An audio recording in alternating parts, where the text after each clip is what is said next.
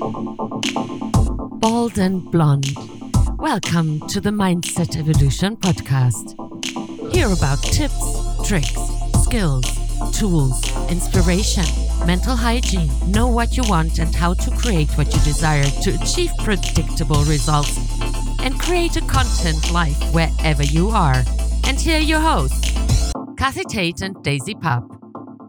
And welcome everybody to another episode of Bold and Blonde Mindset Evolution. I'm Kathy Tate, the Bold Warrior, your host from Down Under. And with me, as always, is your host from Florida Keys, Daisy Papp. Hi, Daisy. Hello, my dear friend Kathy Down Under, and hello to the world from the Florida Keys.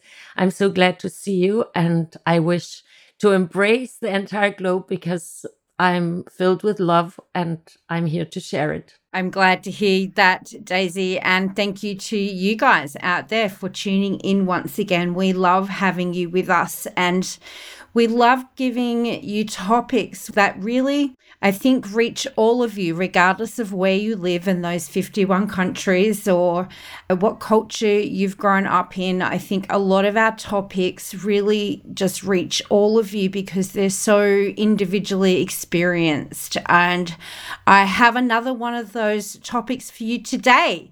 And as always, Daisy doesn't know what it's going to be. So here it is, drum roll. I'm sitting on pins and needles and I'm jumping up and down my chair. so bring it on, Kathy. It was a cheerful, giggly introduction, but it's quite a serious subject mm. and one that has touched us both, and that is grief. Wow, that's a big one. Yes, grief. It certainly is a big one. Mm. It is a huge one, and I'm not even sure how we're going to tackle this yet myself, but I know that it's something that needs to be spoken about. I know how deeply it can hurt, and I also know from my own experience how you can get stuck in it. And so that's why I'm bringing it to the conversation today. I appreciate your courage to bring it on. I appreciate you choosing this topic, and I totally agree with you that yes, it affects all of us to a degree sooner or later. And so, grief, as I would define it, is a deep sadness, a deep level of sadness related to something we had and no longer have. And that can be humans, that can be a pet, that can be a location, that can be a material thing. And it also can be something that we always wanted to have and we're grieving not having it. So there are many aspects to grief. So I believe humbly. I would like to share a little bit from my own personal life, which I rarely do, I believe, here on this platform. So when I was eight, I was introduced to grief beyond my wildest horrific imaginations that I, as an eight year old girl, could have possibly imagine. And it was when my father and my mother and my grandparents on my father's side and I wanted to travel from A to B. And my father decided last minute, Daisy, you stay at home. And so they left, and I was saddened and I was grieving actually that I couldn't go with them because I loved the destination and I loved my grandparents. Of course, I loved my parents as well. But it was okay because I stayed home with my brother and I felt it was a safe place. My brother was seven years older than I was, and he absolutely my my second hero after my father. And uh, so they left, and the next morning, my brother and I we got up and made breakfast, and then left for school. And when I came home, it was arranged that I would go to my neighbor's house, that were friends of my parents very dear friends to me. And they had two children. They had a daughter a little older than I, and they had a son a little younger than my brother. So we children almost grew up with two sets of parents because we did a lot of things together. We went on vacations together, we celebrated together, we played together, we went on weekend trips, and we were very close. So to me, it was my second family in this regard. And it was arranged that after school I would go home to them, and I knew the habit of the neighbor's husband, so the father of my childhood girlfriend. And I knew exactly he was so punctual, like really clockwise. You knew that five minutes after noon he would arrive at home because he walked from his office to home to have lunch there. And when I arrived, it was maybe like 11.15 or 11.20 in the morning. And he was already there opening the door. And I saw something red in his eyes. And that looked really weird to me. And so he set me there on the chairs that lead towards their living room. And he said to me, Daisy, something terrible happened. And my brother was there too, also with red eyes from crying, which was also very unusual. And I felt instantly something's really off. So I sat there on the chairs leading to the dining room and the neighbor father. So he told me, Daisy, there was an accident. And all we know, two people died and two are in the hospital.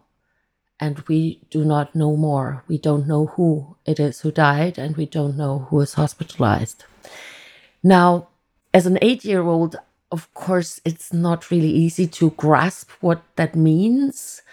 And honestly, I started bartering with God, who might be still alive. And actually, I did not do well on this because it was exactly the opposite. My grandmother died three hours after the accident, and my father died seven hours after the accident my grandfather was in critical condition and no one knew if my mother will make it or not. This is the time before we had cell phones and telefax, and it was quite difficult to get information from police. And then we had to send a lawyer there. And I was an eight year old. What did I know?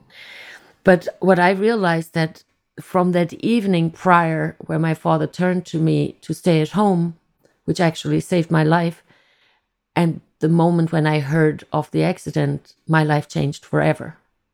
Now, I remember when I was a little girl, I knew the sound of my father's car. So even sitting in the house with closed windows and doors, I heard when he was driving up the hill and when he would park the car. So I knew, oh, daddy's home. And actually, for years, I was listening eagerly with open ears if I'd hear the car but it never came. Now, my mother at that time, she was in the hospital for six months and endured 32 surgeries that actually helped her to walk again. And when she came home, of course, she was not the same anymore either. And the family was never again the same. And all the play and going on a bicycle ride with the family, or going to a picnic, or going into the forest for walks and looking at the deer and watching rabbits and making a campfire. This was all gone from one day to the other. And I was grieving that very deeply, but I didn't know I did. So I went on to boarding school, and that was quite a challenging time. And then I grieved home because I wanted to go back home. I wished that everything would be as it was the day before my father left in the car, and it was not.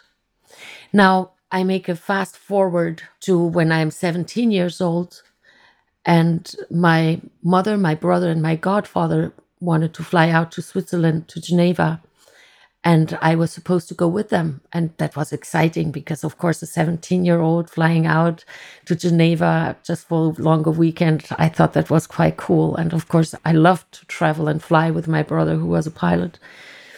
And last minute, my mother turns around, and it didn't dawn on me at that moment because there were years in between.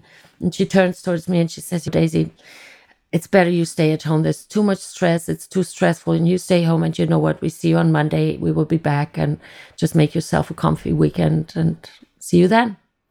There was another little additional part, but this does not belong into this podcast episode. We can speak about that later. What else she said. And so I spent the weekend, and on Monday evening, I received a call on my brother's phone line. There's a gentleman asking me, So, are you home alone? And I thought I may be in the wrong movie, although I think the movie wasn't out back then. It was in 85. And I didn't want to say because it was winter. It was just before the holiday season. And I thought, who's that weirdo asking me on my brother's phone if I was alone? So I said, yes, I am. So he said, okay, I talk to you later. He hung up.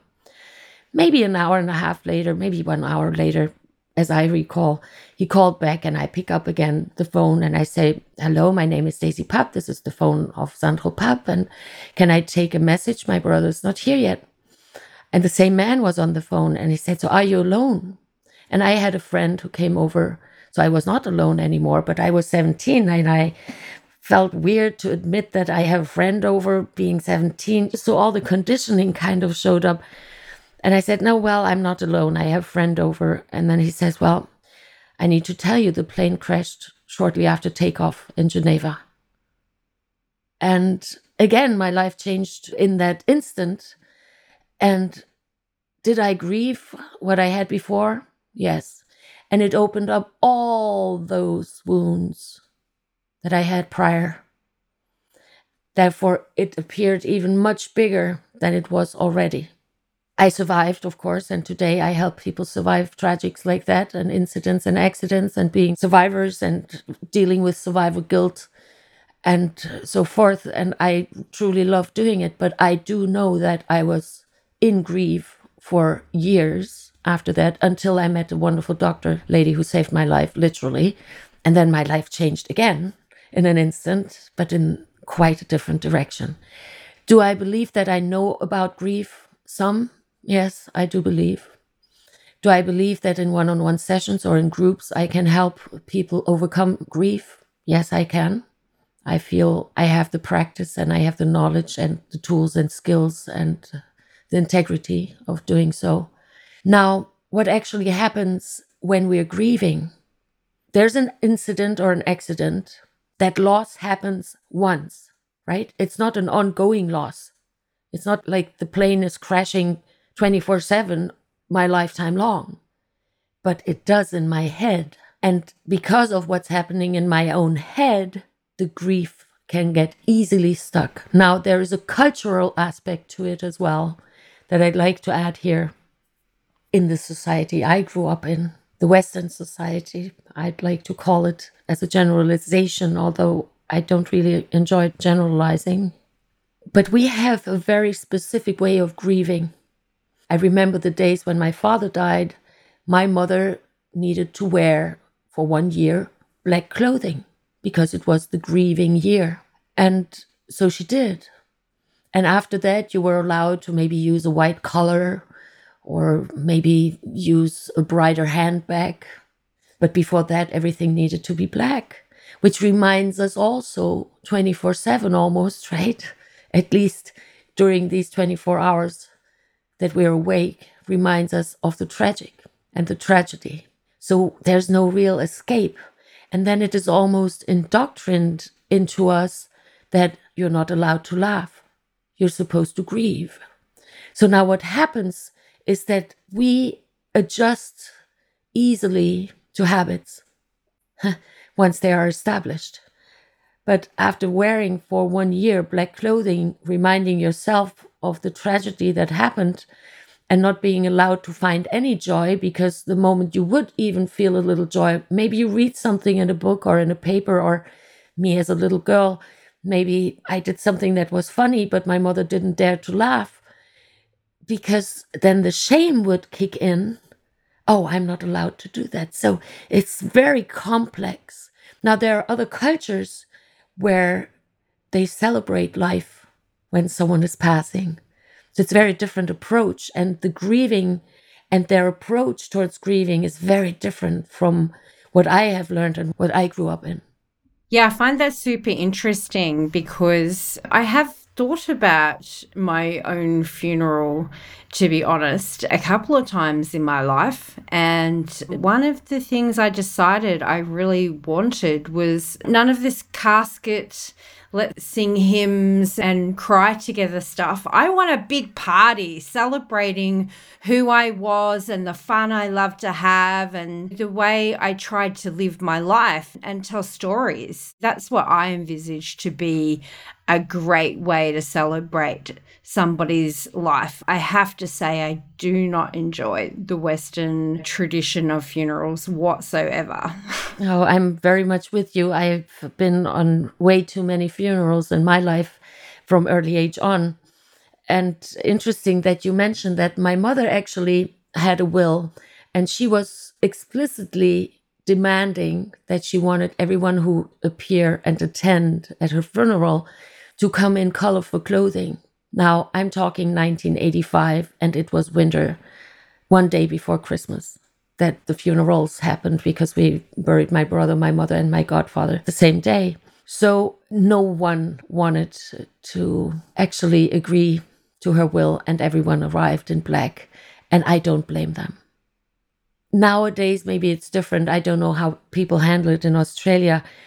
I will not demand how people will dress on my funeral, but I have made up my mind and I'm going to leave with a big bang because what I want to be cremated and I want my ashes to put on fireworks and then poof, up in the sky and chew and make a beautiful firework. So I have it written down. Several people know about it. So if ever you hear that I'm leaving this planet for any reason, please just light a firework for me, and that will bring me joy in my memory. Now, not everyone can do that. I believe it has to do with how much we healed the grief. I would have not been able to think about that when I was 20 or 22 or 24. I could not because I was still grieving. Now, usually what happens is that we not only grieve the person who left or who's lost, can be a pet too. Some people are really attached to their animals, and I totally understand that. Now, not to compare the value of loss or the measure of loss, that's very individual and subjective, and I cannot judge that, and I'm not willing to. So, when we're grieving, we're also grieving ourselves, who we were in those times when they were still around. Hmm? Or someone who loses let's say their car, hmm, repossessed. And then they are not only grieving the car, but all those moments, how they felt as they felt who they were while they were driving the car or owning the car or actually having borrowed it from a bank or leasing company. So it is not only that we're grieving someone who's lost, but we're grieving the moments that we believed still to have to come and we're grieving ourselves who we were in those settings in these situations in these family surroundings with the loss together yeah, I 100% agree with you. And I like the encouragement to think of it from these different perspectives. I know that when I divorced my second husband, I realized that I had to grieve the loss of that marriage. Mm because it had not worked out the way I had thought it was going to. So I think that the awareness of there being so many types or ways that we do grieve is in itself really great because it seems to me that it's about a loss whether it's a loss that happens, we had control over, but often the loss is something we don't have control over. And that I would imagine makes the grief even tougher or deeper, maybe, because the loss of control is hard for humans. Let's face it. Let's face it. The control is an illusion. Oh, I agree with that. And I guess maybe some of my perspective is coming because I've had death in my life that's been sudden, but also death that has taken a couple or more than a couple of years to unfold. And so I've experienced both of those. And I think the loss of control is definitely a big thing for people. I think that w- even when we're not talking about death, maybe we're talking about a car that got repossessed. And that can make you then not only feel grief for not having your prized possession, but also grief for the experiences you won't get to have, mm. but also maybe around now you're a person that couldn't keep up the finance, so you're disappointing yourself. And there's a whole, I think, intricate interplay of emotions that goes on behind the loss, right? Mm. Mm. Well, life itself is not really controllable. It's an illusion that we believe we have control That's how insurance companies make so much money because they give us that impression as if we had some level of control, but we actually don't. And there are other business concepts who are using the same scheme. Hmm, let's put it this way.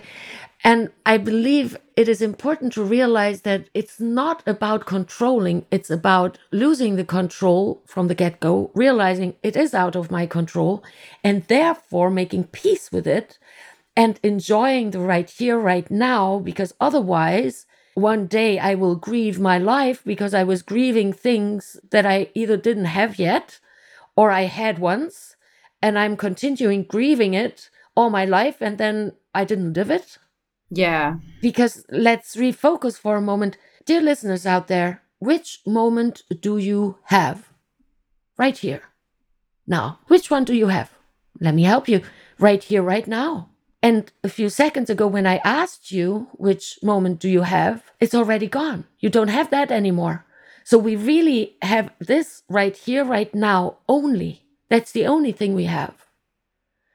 And when we grasp that, and realize it as a concept and make peace with it, then it also becomes easier to handle grief and loss. Will it be painful to lose a loved one? Yes, most likely. Will it be torturous to make those phone calls and inform family and friends? Yeah. Will there be times of deep sadness? Yes. But you always have the right here, right now, and you can make a clear decision. Let's say someone died. Let's speak about a person or a pet not a car. But let's speak about a person first we lost and we loved and we're grieving. If you really love them, because your love doesn't end because their life ended, agreed? It's just the reciprocal reception that you would like to receive back from them. Now, you can make a very clear decision. You either want to continue grieving, make yourself miserable, and actually take away from the beauty of that relation or relationship or love you had. Or you can make a very clear decision and say, look, I'm in pain. It's painful. It's saddening me. And I don't know what to do. I don't know how to handle it, but I will do my best because I want to honor the relationship we had. And I want to keep that love we exchanged. And I'm honoring all the memories. And I will keep them as precious treasures in my heart. Now, let me ask you out there, listeners, when you're leaving this planet, and eventually you will, because the moment we're born, let's face it, we're destined to die. We just don't know when, luckily. So, would you really like to be grieved about? Or would you like to be appreciated for the time you shared with those that miss you after you're gone? Give it a thought. If you feel that you want to be grieved for a long time, then maybe it's a good idea to make a self inventory where it comes from. Is it conditioned? Or is it maybe because are there emotions, energy in motion where you say, yes, and they should be grieving me for 20 years because I did so well and I did so good to them and they never appreciated me during my lifetime? Well, then it's a question of venge and revenge and vengeance. So maybe that's a direction to have a look at.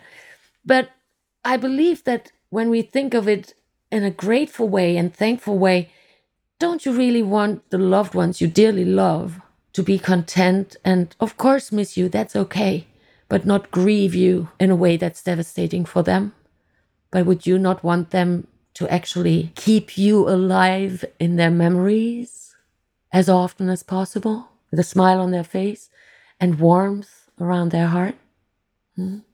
I think that's a very good thing to put things in proportions and put it in order a little bit, I think it's a good idea to evaluate. That might be helpful. Yeah, I 100% agree with that. And the whole grieving thing takes so much negative energy. I really, this is very personal, I think, perhaps because I really don't like funerals. I've been to way too many and I find them completely overwhelming and depressing and they don't make me want to think about the rest of my life with joy like that I feel like I've been pulled down into a pit mm. of just sadness. And mm. I think maybe that's why this makes grief so personal for me in wanting to talk to our listeners out there about it because I don't want to see people get pulled down into this place of grief where they can't see the joy in life and celebrate the life that was. I think sometimes we get too caught up in they're not there for me anymore. But really, that person that has gone, I'm not sure they care about their funeral. They're gone. Maybe don't keep that sentence in. I don't know. Well, I have no proof either way. I have no proof if they care or if they don't. I don't know. That is true. I get the feeling that they probably wouldn't, but that's just my view, you know. Well, but we know. will find out eventually one day. And then hmm, that's the question what do we do with that information? Well, so back to the grief and funerals. Yes, funerals in our civilization, in our society, are meant to be sad and dramatic and tragic and heavy. So, in our society, funerals are meant to be tragic and heavy and wearing you down and being heavy on you and making you sad and making you maybe feel depressed and not looking at the bright side of life because you're here right now and you're supposed to grieve because you're a good griever at this moment. That's why you were invited to the funeral in the first place. So I'm not sure if there is not a way to disassociate a little bit. Does it still sadden me when I go to funerals nowadays? Yes. And I know that there will be a few funerals more to come in my life eventually. And they will not be like the party come together that I really enjoy, or a nice conversation, or let's just sit here and watch the sunset or the moon rise, or just the ocean or the waves or the wind blowing through the palm leaves. I'm certain that it will not be as enjoyable. But in the meantime, I can prepare myself and say, okay, so actually, what I have right here, right now, is the only thing I have. It's out of my control. I have feelings and it's okay to have these feelings. I feel emotional. Yes, my energies are in motion. It's okay. And remember the key, it will pass. It's very important. And then when you attend a funeral or you look out to the outlook of your life hmm, towards your future, and you say, Yeah, whatever will happen, I know it will pass too. So therefore, it already lowers the level of fear, I believe, because let's face it, and I repeat it here one more time, it's out of our control. So stop focusing on what you cannot control. Stop wasting your energy. Stop wasting your joy, your minutes, your hours, your weeks, your months, your years on something that you cannot control. And start more focusing on what you can control within you because you cannot control what's happening out there you can control how you evaluate it and how you relate to it. That's my humble idea on this topic. And of course, how you respond to it. And I think that's a super important note to end on is to remember that it will pass. And that one concept, that one thought, I know got me through some pretty, pretty hard stuff in my 20s was realizing that if I had that mindset, I could get through almost anything. Well, everything. I got through everything. I'm here. So I like that. And that's what I used to say to clients of mine. I said, well, and I'd like to invite you listeners out there. I have good news for you.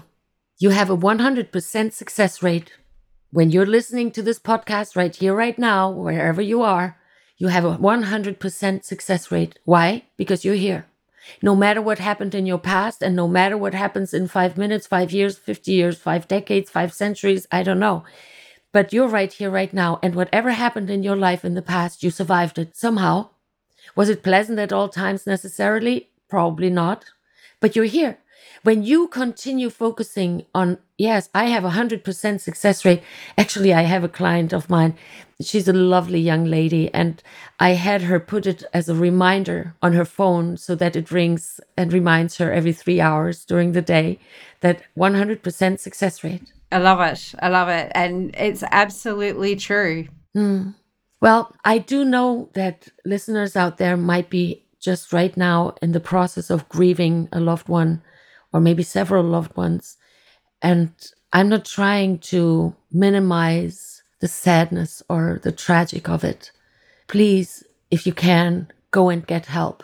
The sooner you get help, the better you'll be off. There is a very important rule of thumb. Let's say it was a tragic event or you just learned it tragically. Usually, when someone passes, it is perceived as tragic. Do not, under any circumstances, go to sleep immediately. Do not. There are studies out there where it shows clearly that after a trauma, when people stay awake longer, then they can process it in the part of memory that then is not going to remain present when you go to sleep short term after a trauma or traumatic event, that may be the loss of someone or it can be another tragic event, you witness something, for example, then there are studies that show that the PTSD, post traumatic stress disorder, is much, much higher in those who went to sleep earlier. So they do that with soldiers as well when they were in combat they don't allow them to sleep. And interestingly, when you look at some like 50, 60, 70 year old movies, black and white flicks, that you can see when something happened and let's say the lady of the house she was so panicking and then she fainted. And then the doctor came to the house and then they gave her an injection to put her calm. Very bad idea.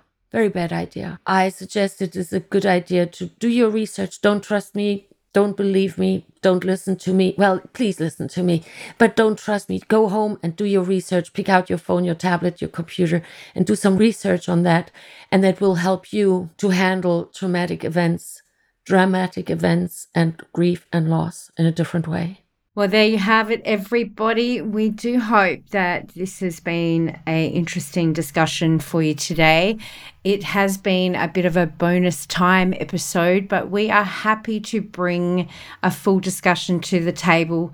Please do let us know your feedback and your thoughts on this subject. We're always interested in what our listeners have to say. Yes, sure. And if you need help, then reach out, and I'm here to help. I love helping. And if it's someone listening who was affected by any floods in Europe recently, then please contact me. I speak German, I speak English, I speak Hungarian. I can do group sessions. In cases of emergency, I'm offering free group sessions over video calls, and I'm more than happy to help out. So when there's any tragedy that is involving more than one person or two, then please reach out, and I'm more than happy to support your journey through that grief in a healthier way to my best knowledge and my humble being. Well, thank you, Daisy. And that's an amazing offer. So, if you'd like to get in touch with Daisy to talk more about that, jump over to our website, baldandblonde.live, or Daisy's website, selfrecoding.com, and get in touch. That's it from us today. We hope you've enjoyed our episode on grief. We'll see you next week for another amazing discussion. I'm Kathy Tate, the Bald Warrior, and with Daisy Papp, we are bold and blonde. Mindset Evolution. Thank you for tuning in to the Bald and Blonde Mindset Evolution podcast. If you love what you're hearing, please subscribe to our podcast. In our show notes, you'll find the link to our Facebook group where you can personally connect with Daisy and Kathy, and the link to our website where you can find all of our previous episodes and much more of goodies so you can get more value. Please leave us a review on Apple Podcast or Podchaser. That really helps out the show and helps us to get some powerful feedback from you. Talk to you soon.